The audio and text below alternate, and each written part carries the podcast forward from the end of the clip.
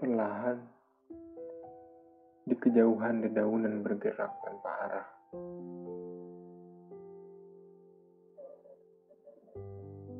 Dan aku masih terjaga dalam nafas yang terengah-engah. Pak, maafkan. Sekali lagi aku terlambat untuk tidur, tapi tidak untuk hal sia-sia yang Bapak risaukan. Aku ingat di malam saat Bapak kembali pulang. Aku tak sedikit pun ingin menangis terlampau dalam.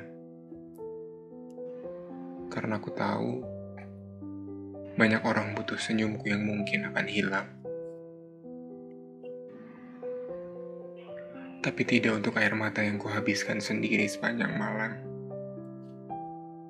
Bertahun-tahun, Aku bersembunyi pada kepura-puraan, meyakinkan dunia bahwa aku mampu berdiri setelah perpisahan. Mungkin pandangku atas dunia terlampau keras,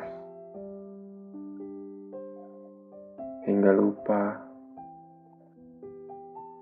aku manusia yang terbatas. Pak, berulang kali aku katakan, aku tak pernah membenci kepergianmu. Aku tak pernah menyesali takdirku. Aku hanya ingin terjaga pada rindu yang tak pernah aku hindarkan.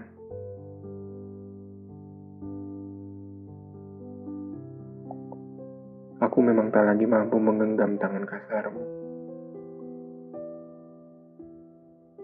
Tapi aku percaya setiap doa yang aku panjatkan akan erat memelukmu. Aku memang tak lagi bisa bersandar pada bahumu, tapi aku percaya pada setiap rinduku, kau memelukku dari belakang.